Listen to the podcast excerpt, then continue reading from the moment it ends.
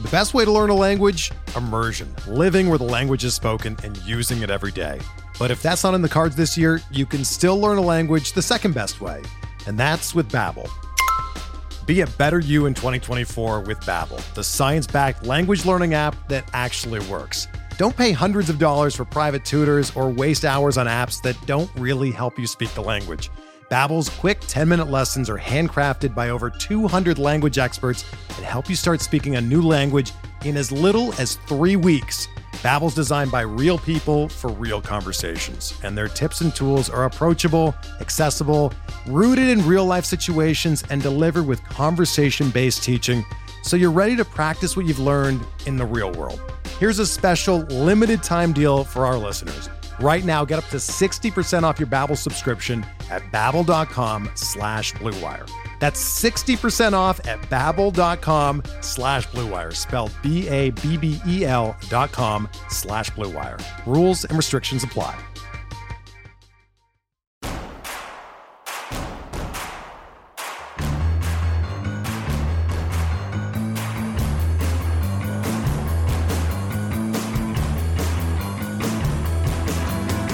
From your favorite source for Chicago White Sox talk, delivering news, interviews, analysis, and more. This is the Sox Machine Podcast with your hosts, Jim Margalus and Josh Nelson. Hello, everyone. Welcome to a new episode of Sox Machine Live. We are streaming finally again on our YouTube page at youtube.com slash Sox Machine. And for those that are also watching on SoxMachine.com, I'm Josh Nelson alongside Jim Margalus as we are bringing you this live stream on Thursday night, June 30th, 2022, as the Chicago White Sox just wrapped up their series against Los Angeles Angels, where they lost two out of three. They end up losing the season series to the Angels. Uh, four games to three as the White Sox won three and the Angels won four as they split the four game series in late April, early May in Chicago. The White Sox are not getting better. They are 35 and 39, but there are more pressing issues, Jim. Mm-hmm. I lost the stake bet. I lost it, and I feel so disheartened. Did you do the numbers on what the league would have to hit today to drag? Didn't even bother. Like He's- 14 no hitters. yeah, and that's not happening. Philadelphia's already. Last I checked, the Phillies were up by ten uh, over the Braves in the fourth inning, so that's not happening. So for those that knew about the stake bet, and for those that didn't, the stake bet was between me and our friend Beeflo from the 108, and this is when AJ Pollock was really struggling. And our bet, because I was confident as a AJ Pollock stand that he would bounce back, Jim. And on June 30th, his weighted runs created plus would be at 108 or better.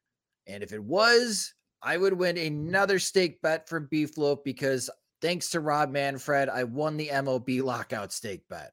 If it was below 108, I owe Beefloaf a steak dinner. And now I owe him a steak dinner because AJ Pollock's weighted runs created plus is a lowly 82. And for those that are watching the live stream on YouTube, this running graph of AJ Pollock's 15 game rolling weighted runs created plus really tells the story of the ups and downs during this stake bet. For those that are listening to the podcast, we have seen two good stretches from AJ Pollock, I would say, in which he looks like he's gotten hot and he is having a good seven game run. And then he falls apart, it appears, or he goes cold again. He's not driving the baseball and he's not walking. And just to compare, in 2022 so far, AJ Pollock's played 58 games for the White Sox. He has four home runs and 23 RBIs, and he's hitting 240 with a 276 on base percentage and slugging 365. In the COVID year, thanks maybe to the bouncy ball, Pollock played 55 out of the 60 games. He hit 16 home runs with 34 RBIs, hit 276, 314 with a 566 slugging percentage. So AJ Pollock owes me a steak dinner. He looks unrepentant in his photo. Can you go back to the slide? yeah, like what are you gonna do about it? Uh, I'm gonna charge you a steak dinner. That's what I'm gonna do about it, AJ. Uh, but there's a more pressing concern other than me having to buy Beefloaf a steak dinner, Jim.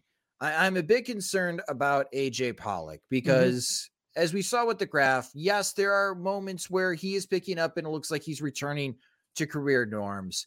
And then he has a really bad week or a bad 10 game stretch. And and right now in 2022, Pollock has career lows in average exit velocity, uh, where his average exit velocity right now is 88 miles per hour. Last year, it was 90 miles per hour.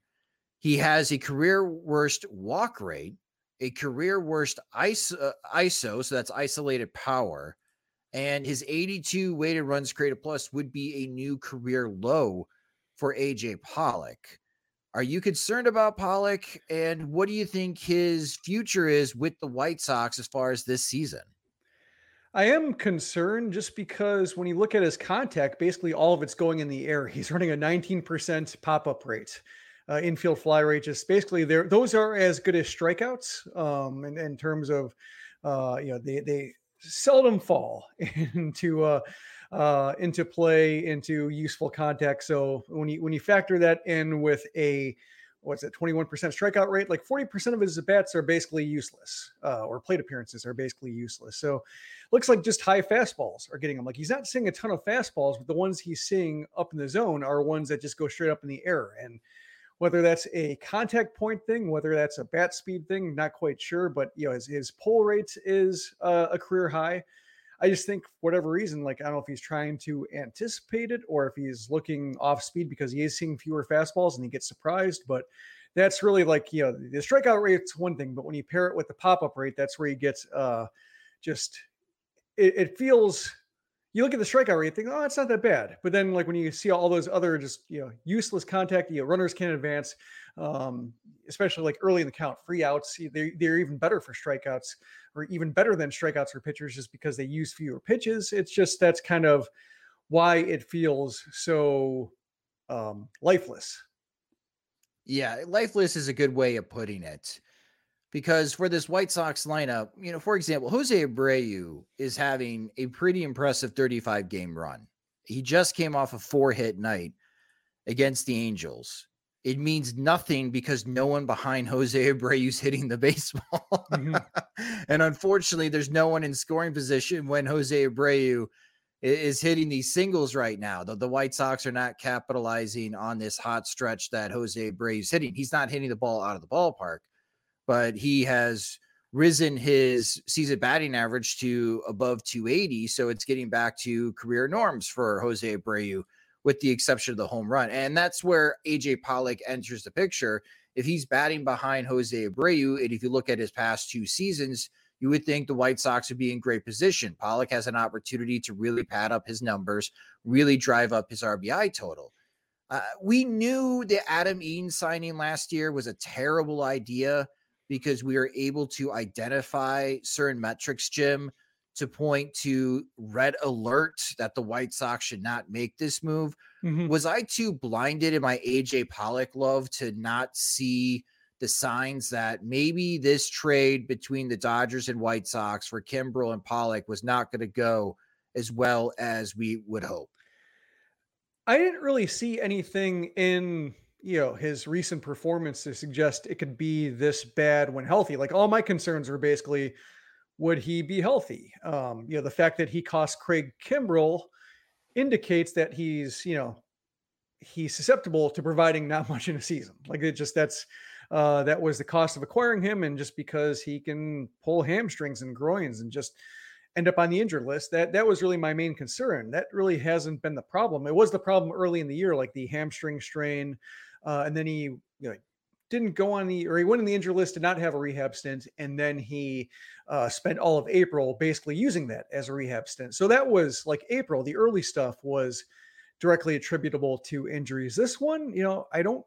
It doesn't seem like it. We've heard so much. You know, maybe it just gets lost in all the other leg injuries and the the guys playing under certain restrictions and and uh, you know, one's being accused of loafing, and and you know, Tony La Russa has to say after the fact that you know they're running. They're not running on purpose.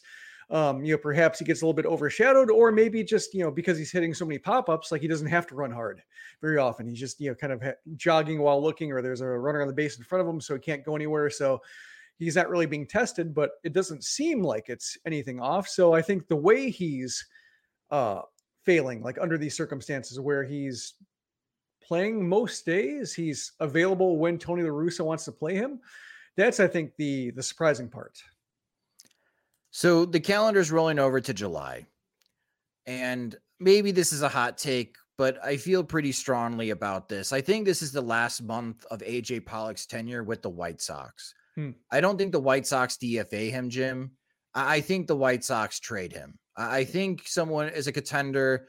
Maybe it's the Dodgers that calls up the White Sox and they want Pollock back. Uh, Player to be the, named later. Something like that, yeah. right? Because uh, I don't think the Trayce Thompson Eddy Alvarez combo is going to adequately fix or fill in for Mookie Betts. And the way that AJ Pollock is currently hitting, he, he's not going to fill in that void either. But there's a sense of comfort between the Dodgers and AJ Pollock. And I don't even know what's going to cost the Dodgers. It wouldn't cost anyone of note to to make such a deal. The Phillies with Bryce Harper now having to get uh, thumb surgery, they really could use an outfielder. I think that's an air, you know, that's another team that makes sense. I just feel like uh, uh some one of these contenders is going to need some outfield help. And with Eloy Jimenez soon returning to the White Sox, it's kind of odd to say that the outfield is crowded for the White Sox when in reality it's not the because outfield. they don't have that many outfields. Yes, exactly. Air quotes, outfield.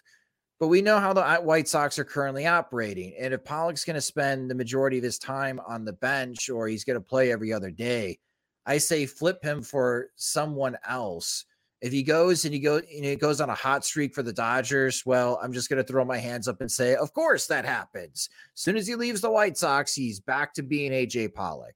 But that's how I feel. I, I feel like this is the last month that AJ Pollock is with the Chicago White Sox. Yeah, it, it's I think the only reason I might not say that is because he might not play well enough or might get hurt again to where they're just kind of stuck with him. Like that's just, uh, I, I, get what you're saying. And like, yeah, if he stays healthy and has another one of his upswings, he could time it well enough to where the acquisition cost would be low. I'm thinking actually of another White Sox trade where, you know, they, they sent Alex Rios to Texas and got Leury Garcia. Uh, and uh, yeah, that was a long time ago. Um, mm-hmm but yeah, that, that's kind of the move where just you know Rios is not on the top of anybody's wish list, but he's an improvement over who's already there. Uh, they didn't have a use for Garcia. You know, just he took a long time to get traction, and so the White Sox got him. And uh, for better or for worse, Garcia is still here. But um, yeah, that's you know, we we got a comment from uh, I'll, I'll plug this right from Noah saying like, you know, an alternate offseason where they trade Madrigal, declined Kimbrel's option, and brought back Rodon. Like, uh, the Kimbrel option, I think, is going to be worth revisiting just because you know it did lock them into like i talked about like having chuck e. Cheese tickets. Like it wasn't real currency. They couldn't acquire anybody. They had to get the best of what was behind a glass gift case that was not updated maybe in two years. And so pollock was not bad. Like well you can get some use out of that but it wasn't it wasn't the same as you know uh 16 million dollars on the open market. So that's I think the you know if Pollock just kind of sags to this finish and doesn't really add much. And we just saw him not make a play in the left field corner. You know, we saw Gavin Sheets drop a ball in the right field. We saw Pollock drop a ball in left field. His play in the outfield has also been disappointing. Like we thought he might be solving right field, and turns out he's barely passable in left, or maybe not that much of an improvement over Andrew Vaughn in left. Like it's a two front kind of disappointment that I think we're dealing with here. That's a, um, you know, will really make the Kimbrel option look worse. It's it is disheartening because I had hope. I, I thought this was a really good move by Rick Hahn. This kind of saved as far as his offseason I mean, we're going to be heading to the 81 game mark and be revisiting the offseason. And, you know, I gave him a B minus mostly because of the AJ Pollock acquisition. But here we are approaching the first half of the 2022 season in the books. And it's like, nope, your offseason is an F because the move that I thought that saved your offseason is turning out this guy is having a career worst season. And he's been mostly as healthy that you can possibly ask AJ Pollock to be. I, I, I do like the trade ideas. $190 million and made the team worse. no kidding. Uh, I like this uh, trade idea from our friend down in New Zealand, Shane Harmon, Patreon supporter, AJ Pollock for Trace Thompson and Carson Fulmer. Let's do it. Charlotte needs pitchers. if you can, if you are a human being that can throw a baseball, you should report down to Charlotte. They really How's need pitchers. Let me look up Carson Fulmer's numbers real yeah, quick. Yeah, you do that. The other point that people are also bringing up is that AJ Pollock has this player option for next season. It is $10 million. It is a $5 million buyout. I can't imagine if AJ Pollock plays the entire season with the White Sox that he's going to exercise that $10 million option to come back on the White Sox. He can get $5 million and then go sign a free agent contract elsewhere where he wants to play. So mm-hmm. even if it's like a $7 million deal that Adam Eaton signed, uh, in 2021, he's still coming out ahead because he's got $5 million coming from the White Sox. So I think that's another motivator for the White Sox. If they eat half of that, let's say they, you know, give two and a half million dollars to whoever they trade AJ Pollock to to help pay for that buyout in exchange, maybe for a little bit of a prospect. The the gears are running, and it's not me being petty.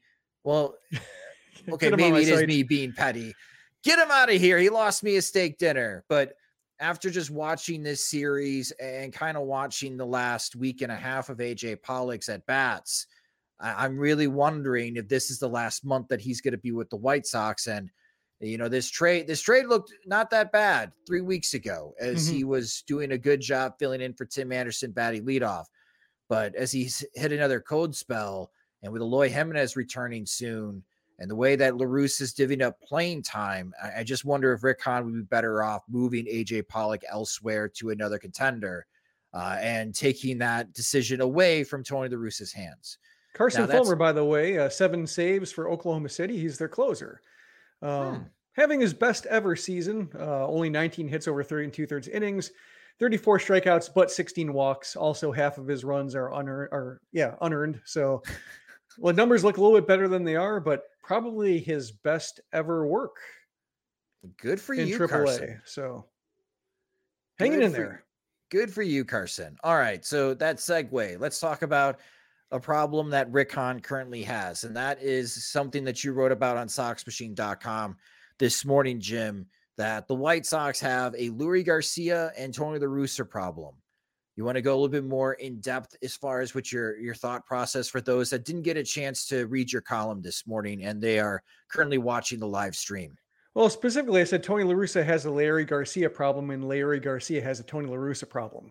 Uh, they both make each other worse, and make each other look worse with their performances, thought process behind playing them. Just uh, twice in a series, um, he has to appear in high leverage once because he's brought in as a defensive sub and then has to hit for himself because Reynaldo Lopez blows the lead. And we saw this last year with Billy Hamilton.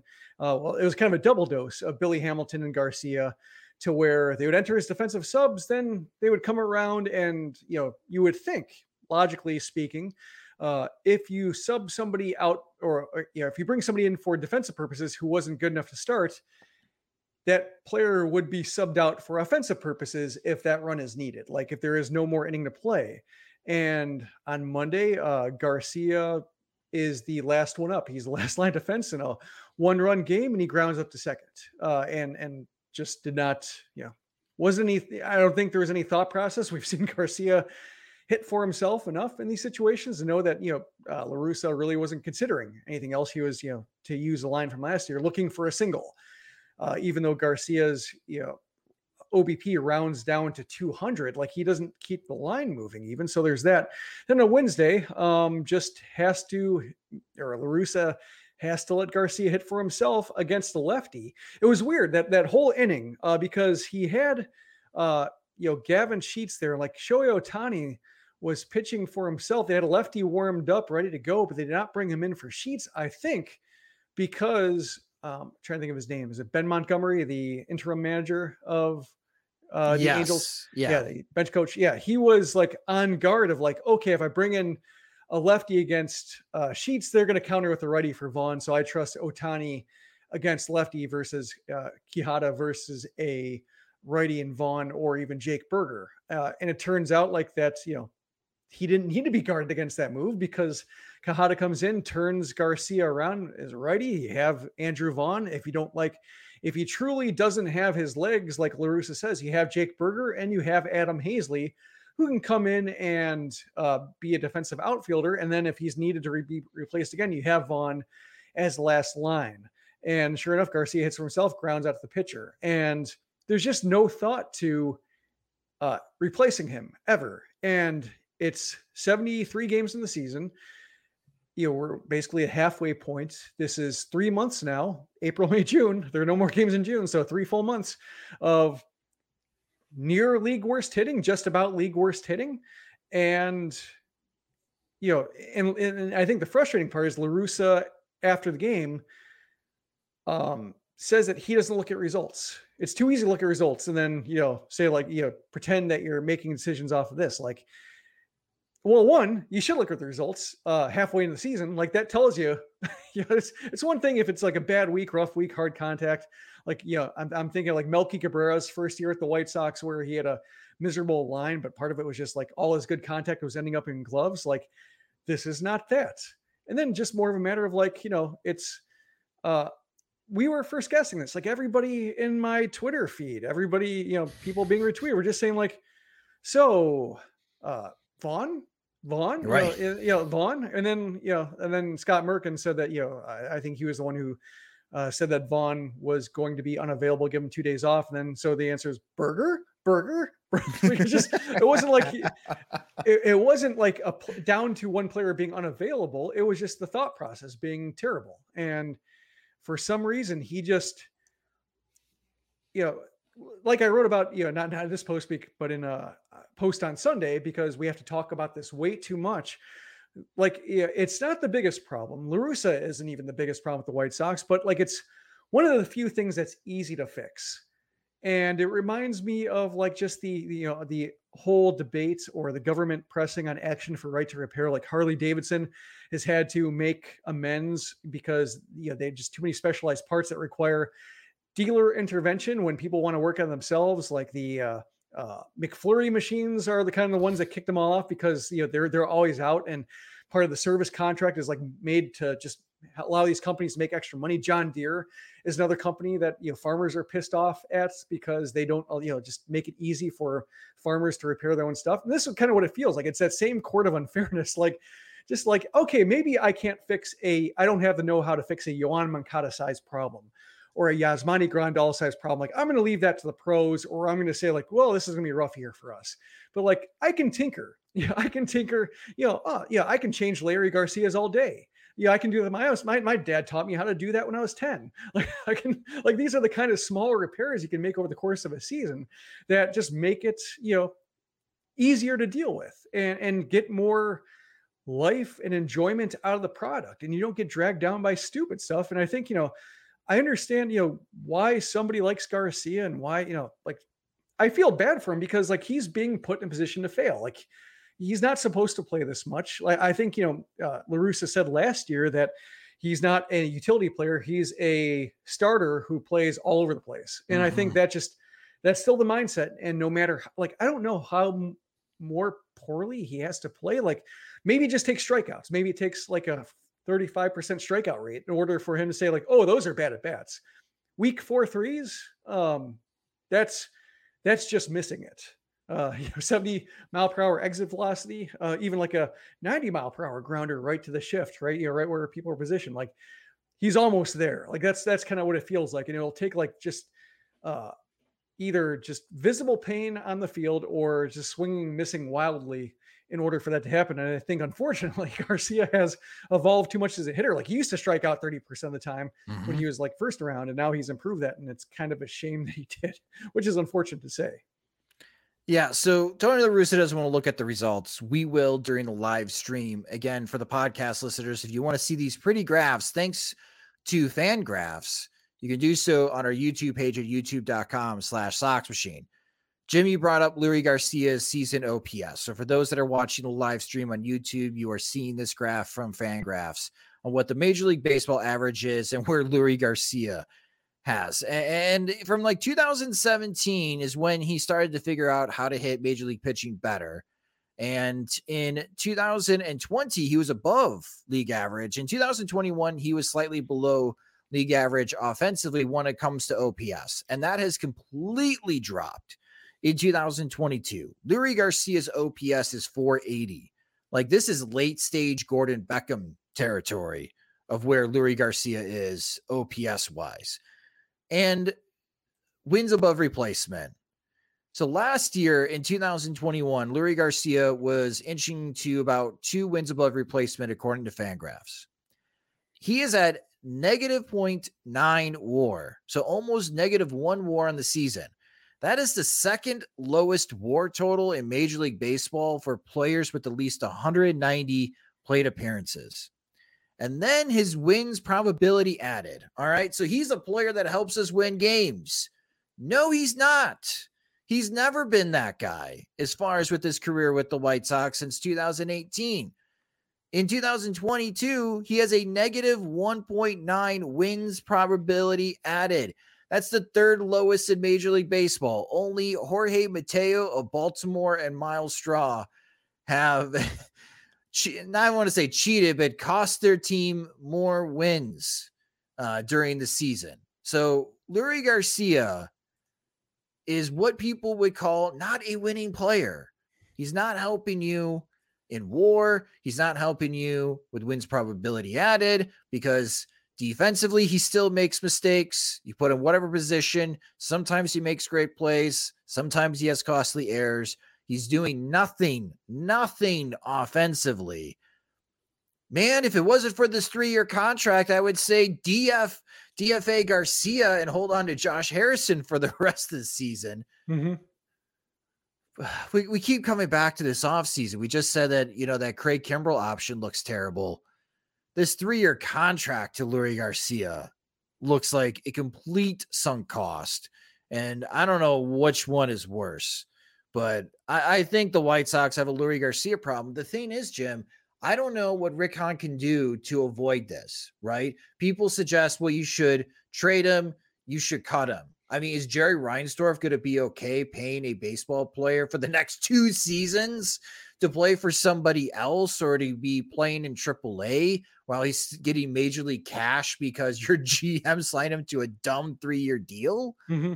Uh, I, the Jeff know, Clevenger precedent is next May next May. So the so okay, so the Jeff Keppinger precedent is next May.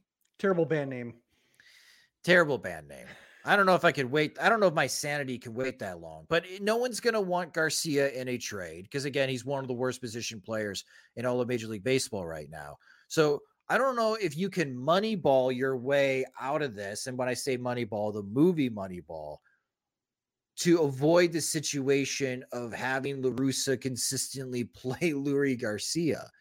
It's just it, it's really odd. And when I read your column, Jim, yeah, what drives me crazy about Tony La Russa and has me starting to doubt his Hall of Fame credibility of decision making while he's managing the White Sox really could be boiled down to how he uses Leury Garcia. It's like the worst of Tony La Russa's managing abilities are surrounded by his decision making with Leury Garcia. The damn phrase observational analytics. That's nothing. That's just a that just call it what it is. My eyes and my gut mean more to me in my decision making than the numbers. Just mm-hmm. come out and say it, boomer. Like that's just what I yell at the TV when I hear that. And based on his observational analytics, Leury Garcia is close. Close to what? I don't know, but the results are the results. Leury Garcia is one of the worst position players in all of Major League Baseball right now. He should not be playing as much as he has. And I would not be shocked if he started all three games in San Francisco and we're all going to be a little nutty because of it. But yeah, we got a question um, about who is worse. It's uh, Cristian Pache of Oakland. He's the one player who's worse, a negative one uh, win uh, or one win below replacement, batting 159, 203 OBP, 224 slugging. So same neighborhood, 427 OPS. And there was some promise when he was with Atlanta but yeah, that's yeah, that's is, not going well. Yeah, uh, yeah. Beefloaf mentioned that you know La Russa has a soft spot for bench players, and yeah, like he loved McEwing, he loved Aaron Miles, he Good loved point. Skip Schumaker, and he loved Garcia. And it was fine when Garcia was a two-win player and and and managed to break through that kind of one-win glass ceiling that he had to deal with, and and you know kept producing at various positions well. But now it's just like yeah, and and what annoys me is like you know the yeah it's too easy to judge off results. Like you're 73 games in and your postseason chances have plummeted from 73% to 41. Like that's what you say when you're getting ripped off. Like that, that's what you hear from like a contractor when they're like, oh, this doesn't look like, oh, well, it's this, this, this, this, this, you know, it's going to look better in the end. But, you know, to the untrained eye, like no, I feel like I'm getting ripped off. I feel like this is a better business bureau uh, complaint in the making. Just like when you're this far into a project and you see it going terribly wrong, nothing lining up, nothing square. Um, you know, you know uh, there's stagnant water. There's just all this kind of thing you're looking at and just being like, no, I'm going to bring in somebody like this is the case where it's like, I want to bring in somebody else for second opinion. I want to bring in another contractor, say like, or, or a contractor friend or a friend of a friend can say, can I just, you know, bend your ear about this? I'll pay you like 50 bucks to come out just mm-hmm. to want to know if this is going the wrong way. And if so, tell me what to say. Like that's kind of where I am with La Russa. This it, it feels like you're it, it, does feel like a ripoff. Well, let's we've talked about two bad things. Let's talk about something positive. Okay. All right. Even though things are not going all that great for the White Sox at the moment.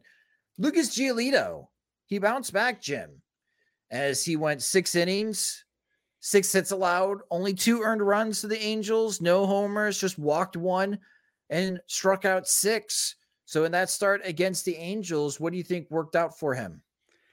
It feels like there was a bit of luck. Um, you know, the first things I looked for for like, you know, to try to get back to his old self was fastball spin rate, which was where it's been, uh, fastball velocity, which is where it's been in the same kind of error bar uh, so like that, you know, he wasn't like throwing smoke and he wasn't, you know, getting any kind of huge jump, but it seemed like it was like, you know, there was a lot of firm contact, not hard contact, but like 90 mile per hour contact, just went to places, but also like he did execute in a way that like he was able to throw his slider more than his changeup. Like I think he got off of the idea of throwing changeups to righties to get back in the count. Like he was more uh more considered with how he uses his changeup. He only threw it 22 times, got 10 whiffs on 22 changeups, but he had the count.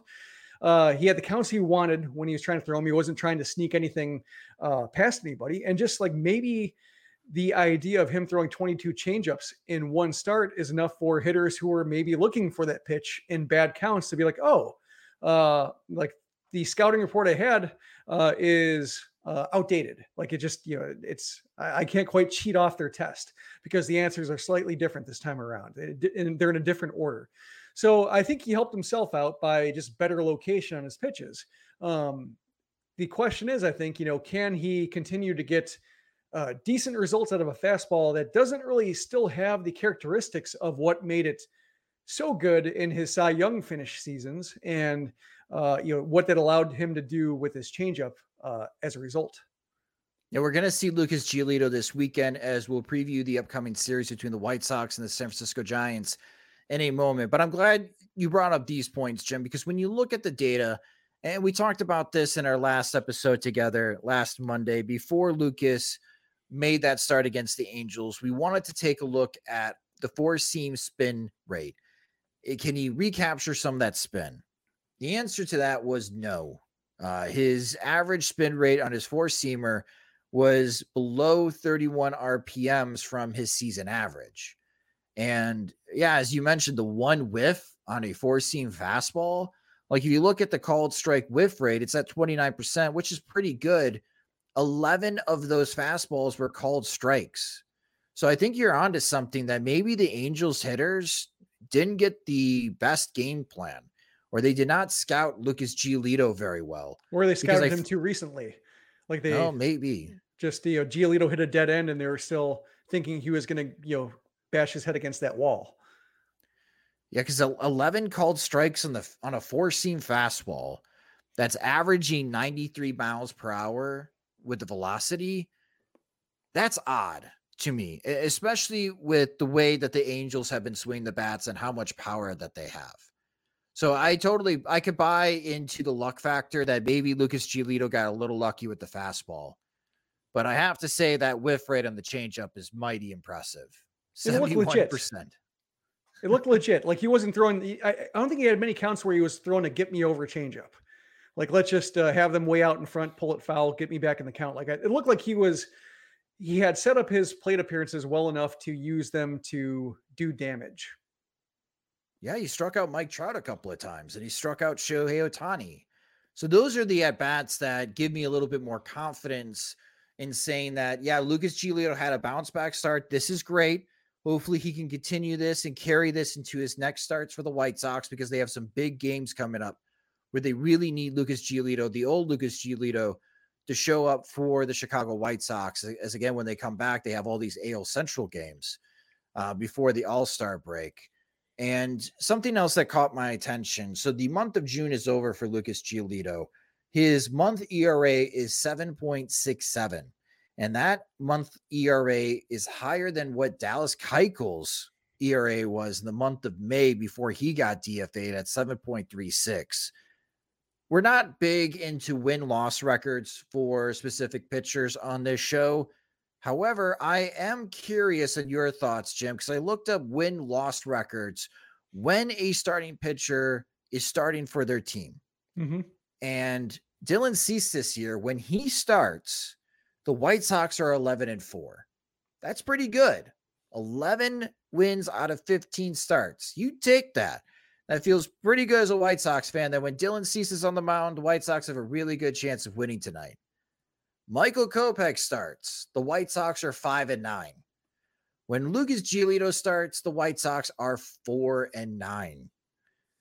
So the the way that they play, the very few runs that they score for Michael Kopech, I've been noticing in his game logs where the opponent only scores four runs, but the White Sox scored one run uh, in support of Michael Kopech like it washes away the the White Sox offensive performances and also defense to a point behind Kopech and Giolito, like washes away all of the advantage that they build up in the Dylan Cease starts. Uh, Johnny Cueto, the White Sox are, are four and five, but it it just feels like on paper, if you have an upcoming three game stretch, Jim, mm-hmm. where it's Cease, Kopech, and Giolito, personally, I feel a lot of confidence that the White Sox can get three really good starts from those guys and put the White Sox in position to win games. Well, right now they're only winning consistently the Dylan Cease starts, mm-hmm. and they're falling on their face with the Lucas Giolito and Michael Kopech starts, and that kind of leads to being disheartened again.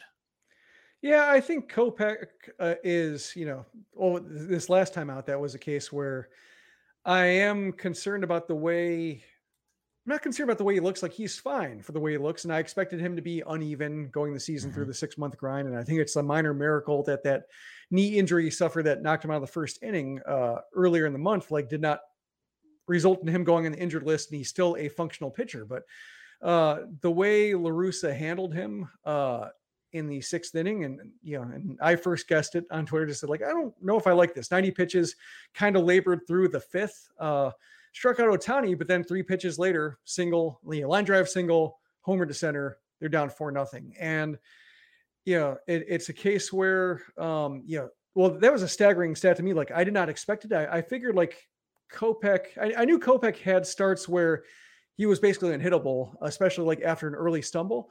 But I didn't realize third time through hitters were 0 for 29 against him when seeing him a third time in the game. So that one I kind of understood, but you know, I also thought like just with the um, you know, with the way he's looked since the knee injury, like velocity's down a little bit, life has been down a little bit. Like, just I don't know if that fastball has the jump that it does. Like Carlos Rodon, remember uh, when he made his leap, he could ramp up that fastball velocity late. It was like he was his own reliever. And so, like mm-hmm. second time through, like he, his third time through numbers are great because, like, oh, now I'm a guy with 99 mile per hour fastball versus 94 the first time he saw me. Uh, you know, Kopech, his velocity is going down, so I think he's more ordinary. So I think he's more of a case where he has to be managed more carefully in those later innings. But I think you know his outings have been you know early stumble and then the offense has come back. Giolito, Giolito is the one I think it's been disappointing just because he's given up homers. Like he's had the homer problem. And that's the, the other good thing about the start is it broke a uh, five start streak of allowing homers. Like he'd given up, let me see, nine homers over his previous five starts. So to have no homers uh, against the Angels, the ball stayed in the park. Like that's another point in the favor that I forgot to mention. We're driven by the search for better. But when it comes to hiring, the best way to search for a candidate isn't to search at all. Don't search match with Indeed. Indeed is your matching and hiring platform with over 350 million global monthly visitors, according to Indeed data, and a matching engine that helps you find quality candidates fast. Ditch the busy work. Use Indeed for scheduling, screening, and messaging so you can connect with candidates faster. Leveraging over 140 million qualifications and preferences every day, Indeed's matching engine is constantly learning from your preferences, so the more you use Indeed, the better it gets. Join more than 3.5 million businesses worldwide that use Indeed to hire great talent fast. And listeners of this show will get a $75 sponsored job credit to get your jobs more visibility at Indeed.com slash BlueWire. Just go to Indeed.com slash BlueWire right now and support our show by saying that you heard about Indeed on this podcast. That's Indeed.com slash BlueWire. Terms and conditions apply. Need to hire? You need Indeed. When you need mealtime inspiration, it's worth shopping Kroger, where you'll find over 30,000 mouthwatering choices that excite your inner foodie. And no matter what tasty choice you make, you'll enjoy our everyday low prices, plus extra ways to save, like digital coupons worth over $600 each week. You can also save up to $1 off per gallon at the pump with fuel points. More savings and more inspiring flavors make shopping Kroger worth it every time. Kroger, fresh for everyone. Fuel restrictions apply. Well, we'll see on how Lucas Giolito performs against the San Francisco Giants, as that will be the next opponent for the Chicago White Sox as they head up Northern California from Anaheim and visit San Francisco. The San Francisco Giants are at 40 and 34. So that's a pretty good start. But when you are in the National League West with a team like the Los Angeles Dodgers and a team that's been playing really good baseball in the San Diego Padres. 40 and 34 is not going to cut it if you're trying to repeat as the National League West champions, as the Giants did last year, shocking the baseball world. They're currently third place. They're six games back of the Dodgers. They're currently one game back of the wild card. So if the season were to end today, the Giants would not be in the postseason. And that's getting some San Francisco Giants fans uh, beginning to sweat out in the Bay. They have not been playing great baseball their last 10 games. The Giants are 3 and 7. They are 21 and 17 at home this season. So it's not exactly a walk in the park for the Chicago White Sox. And your pitching probables for this series for the Chicago White Sox starting at Friday night. This is a 9:15 start Central Time for the White Sox. Sorry everyone, I don't make up the times. Lance Lynn will be making that start for the White Sox on Saturday, July 2nd. This is a 3:05 p.m. Central Time start during the afternoon. It is a great pitching matchup. Logan Webb's going to get the ball for the Giants, but opposing him will be Dylan Cease. And then on Sunday on July 3rd at 3:05 p.m. Central Time, it will be Lucas Giolito for the White Sox. And after this series, the White Sox come home and they play the Minnesota Twins over 4th of July. And they'll have that three game series to start off a seven game homestand, as they'll have a four game series against the Detroit Tigers from Thursday through Sunday next week. That is a big week for the White Sox. But first, they got to take care of business in San Francisco. And when I'm looking at this Giants team, Jim, one player in particular really jumps out at me, and that's Joc Pederson we have spoken a lot about Joc Pederson and his possible fits with the Chicago White Sox. Joc Pederson might be going to the All Star game this year because he's hit 17 home runs already and has a 933 OPS. And Jim, that would look really good on the White Sox right now. Sure would. Sorry about that. I had myself mute. Um, yeah, it, we talked about it last year with uh, Eaton versus Pederson and just the idea that um, you know, Pederson might be frustrating. He might, he, you know, he might give you what he gave the Cubs, which is not a whole lot, but he's rosterable and he gets hot. Like he, he has some streaks, he has some power. Like he can occasionally make himself very useful, as the Braves found out. And that's, uh, you know, I think every year he proves he's worth the shot until like the year that he doesn't, like until the year where it completely falls flat. Like he's worth having around in some capacity. And the White Sox unfortunately keep going with guys who, you know, aren't around. And, and we talk about Pollock, like he might not be around, depending on just, you know, whether they trade him and just try to get out from under that deal. Like it's not quite as bad as, you know, just cutting Eaton just, you know, straight up, just saying like, oh, we don't want you around, but it's, it's close. It's kind of in the same, same family of decisions in, in terms of like, we invested a lot and did not get what we thought. Mm-hmm. Um, so yeah, that's a, uh, yeah, I'm with you there in terms of looking what he's, looking at what he's looking like, I'm also interested in, in watching, uh, you know, just Logan Webb pitch because he's somebody I haven't seen much of.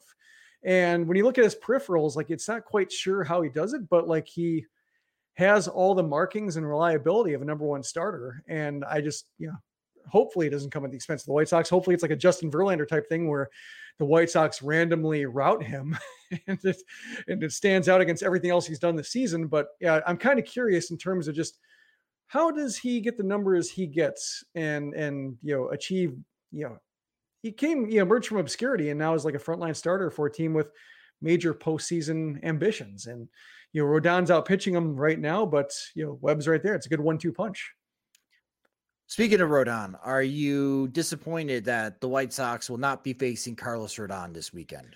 Uh yes and no. Um I wouldn't mind seeing him just to kind of, you know, as a writer, somebody who's uh you know producing content that's easy content um to you know write about what you know the White Sox might be missing from what they saw, but you know it is tough and um you know you do get a lot of like you know when it comes to the Rodon decision, like you know I understood why the White Sox you know did not issue him the qualifying offer when I thought they would be using that money a lot more aggressively. Like they would try mm-hmm. to super solve another position because they, they looked at Rodon saying, we got that season for $3 million. We, you know, no matter what, it's not going to be the same impact we're getting from him. So we're going to try to just apply that elsewhere. We, we, like what Kopech can do. We can maybe get like Johnny Cueto as, you know, probably, you know, not him as a name necessarily, but like we can find somebody like Cueto provide like an impact and shore up the rotation we'll be fine. But we want to use that those resources to really solve an issue that has been plaguing us for a while. And then they get Josh Harrison and Leury Garcia and AJ Pollock and so forth. Joe Kelly, like they spread that money around to most of the players who are not a good use of that money. Like just the way they always spend it is just, you know, a thin layer that does not hold up. And that's, I think, you know, in hindsight, it makes the Rodon decision look a lot worse. It's like, you know, the way the Kimbrel option looks terrible um, because they couldn't offload him. Like the, the Rodon decision looks terrible because he's still good. and the the you know between the two, like I didn't really understand the Kimbrel decision at the time. I understood the Rodon one. It just the way they uh, went from there makes it less defensible. Like if you're going to spread the money around to Josh Harrison and Leury Garcia, on and on and on, like you may as well have kept Rodon and captured the upside. How about Yermin Mercedes? We may see Mercedes this weekend. i think he wondering... was option down. Oh, did they send him down? Yes, I think so. They just called him up. I'm going to be really disappointed. I I yeah, I saw uh, expressions of disappointment. Let's see. Yes, LaMonte Wade Jr. is back. So, boo. So Mercedes took, uh, yeah, yeah, he came for uh, Brandon Crawford, but then Wade came back. Oh, I wanted to see Mercedes this weekend against the White Sox just to have that awkward moment uh, between he and Tony La Russa. But we're not going to get it. Darn you, San Francisco. The Would La Russa order somebody to throw at him? Now that it's his choice to make. oh man. Order the well, I, I, again, again, the Giants have been playing great baseball but I've got a bad feeling about this series. The the White Sox don't hit a lot of homers, but they're at Oracle Park. It's not a great home run hitting stadium, and the Giants have been playing pretty good baseball at home this season. I think I'll be content, Jim, if the White Sox win one out of two, and if they do that, I mean, we're talking about a 36 and 41 White Sox team on Monday with that seven game homestand. And I, I mean, this is kind of like preemptive in the conversation we're going to have on Monday. But I really do feel like next week is make or break for the White Sox season. Like, if they're not going to get hot during that homestand, if they can't make up any ground on the Twins, if they can't take care of business against the Detroit Tigers, who have been one of the worst offenses in recent memory, then I don't know if it's ever going to happen. So I, I, really like this White Sox team to build some type of momentum, if you even believe that in baseball. But they really need to start getting some good vibes here because it's one thing to keep telling beat reporters after the game that we still believe we're a good team. Mm-hmm. You need to start playing like a good team. Let's let's stop saying that we believe we're a good team. And how about you show you are a good team. And I think this is a good weekend to do that. Because again, it's not like the Giants are red hot right now. They haven't been playing great baseball either. Yeah, Tigers won one. So if they can do it, uh yeah, it's uh you know, that that series against the Twins looming right around the corner. And like if you're talking about the White Sox being like, you know, eight, nine, ten games back, that's where it gets really rough. Because then there's another series with the Twins, you know, right before the All Star break. So it's a really delicate stretch here. And like the only reason why I guess it wouldn't be a big week is because they don't plan or they don't have a whole lot of ways to change the roster no matter what. They, you know, unless it's like trading Lucas Giolito or something like that because he's a free agent after the following season. Like if they're talking about like a move of that consideration and and this week decides that, then I can see it being a case where yeah, it's a huge week. But the I think this year, uh, one of the reasons so frustrating is because there isn't a whole lot of, you know, maybe they trade Pollock, maybe you know, they trade Abreu. It's hard to imagine maybe they do, um, but otherwise, like the guys in contract years aren't really worth much. Um, you know, the you know the players who are under contract who could be moved. You know, Moncada is not going to be moved. Mm-hmm. Jimenez is not going to be moved. So basically, it, it feels like um, they're kind of in purgatory, and just you know, every day is just is it a day? Like do does purgatory have days? It's just like an endless uh one endless day and and you lose all sense of yeah that, that's part of the reason why i think like the white sox keep saying like uh, we believe we're a good team and, and tony la russa can say we're not looking results. Like maybe they don't realize they're 73 games in because every week feels the same. Like it's you know the week of may 4th feels like the week of june 4th which felt like the week of April 17th. Like maybe just these these weeks kind of jumble together and all the games are the same and all the starter, you know, the, the hard luck starters the hard luck starters and everybody's hurt and injured and, and guys can't hustle and nobody's hitting homers and just perhaps, you know, they've lost sight of the fact that like, oh, our postseason chances are now, you know, 30% less than they were when the season started. And we may not be able to get that back. Maybe it's just that's it's so easy to talk themselves into it because they feel like you know it just feels like oh once we click and it just yeah perhaps they don't click.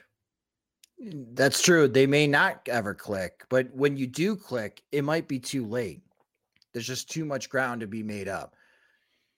They really got to get going here. I, mm-hmm. I don't mm-hmm. want to we, we already had that episode are the White Sox at the brink of collapse? We both cited towards, yeah, I think we're they're closer to collapsing than contending. If you still hold out hope, if you still believe the White Sox can make the postseason in 2022, they need a big July. A big July. There's so many divisional games. There are so many games against the Twins and the Guardians this upcoming month. This is the great opportunity the White Sox have to make up ground on both of those teams because the Twins still lead the division as we are currently recording and streaming this episode, but they're only a game ahead of Cleveland as Cleveland won five out of eight games against the Twins in these past 10 days. So Cleveland has got themselves right behind the Minnesota Twins in the American League Central. But the White Sox still have an opportunity. Mm-hmm. And after July, you really don't have that opportunity again until September and you do not want to wait into the last minute to try to make up five games in two weeks. There's just not enough time. So that's that's why I feel like the sense of urgency has to be this weekend. You they really need to start focusing, and I hope they I hope they understand that they have already played 73 games in the first half of the season. uh, is pretty much over uh, next week after that series against the Minnesota Twins. So, again, if you're still holding out hope, July, the White Sox need a big, big July to get themselves back into this postseason race. And that sense of urgency needs to be reflected by managerial decisions. And you know, to, to kind of tie it tie it up, it's just like, you know, not having Garcia hit for himself, not you know, resting guys who might be able to contribute because of their legs with an off day coming up. Like it's a case where you know some urgency needs to be shown by the manager with his decisions in terms of who can you trust when your backs are against the wall. And he's trusting the wrong guys. Great point, Jim. That will do it for this episode of Sox Machine Live. Thank you guys so much that watched the live stream on our YouTube page at youtube.com slash Sox Machine. If you don't get an opportunity to watch the live stream, we always take the audio from the live stream and upload it into our podcast feed, which you can subscribe to the Sox Machine podcast wherever you listen to podcasts, such as Spotify and Apple Music. Two PSAs, one real quick. Again, we still have tickets available for our hashtag 1080 road trip in Minneapolis. We are having a pregame party before the White Sox play the Minnesota Twins in Minneapolis on Saturday, July 16th. The location is the North Loop Galley. It's $30 per person, and you get three drink tickets with your purchase, as your purchase helps buy not only booze, but also help secure the location so White Sox fans have a comfortable spot to pregame before we all go into the game. We have about 50 tickets remaining as we do have a capacity of 150 people. So if you are going to be in Minneapolis that weekend and you are now just hearing about this, you can buy your tickets on soxmachine.com. Again, they're just $30 per person. If you just discovered Sox Machine or have been a longtime lurker, you can also help support us at patreon.com slash Sox Machine, where our Patreon supporters, they get more. They get exclusive content, ad-free versions of the podcast and website, and the first opportunity to purchase our Sox Machine swag. Monthly plans start at $2, and you can save with an annual subscription. Again, you can sign up at patreon.com slash Sox Machine. Sox Machine Live is a production of SoxMachine.com, your home for all things Chicago White Sox baseball, and part of the Blue Wire Podcast Network. Alongside Jim Margalus, I'm Josh Nelson. Thanks for watching and listening.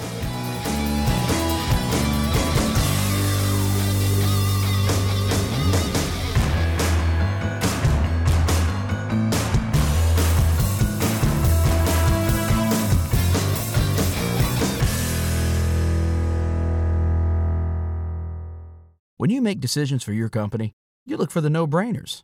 And if you have a lot of mailing to do, stamps.com is the ultimate no brainer. Mail checks, invoices, documents, and everything you need to keep your business running. Get rates up to 89% off USPS and UPS. And with the mobile app, you can take care of mailing on the go. Make the same no brainer decisions as over 1 million other businesses with stamps.com. Sign up at stamps.com with code PROGRAM for a special offer. That's stamps.com code PROGRAM.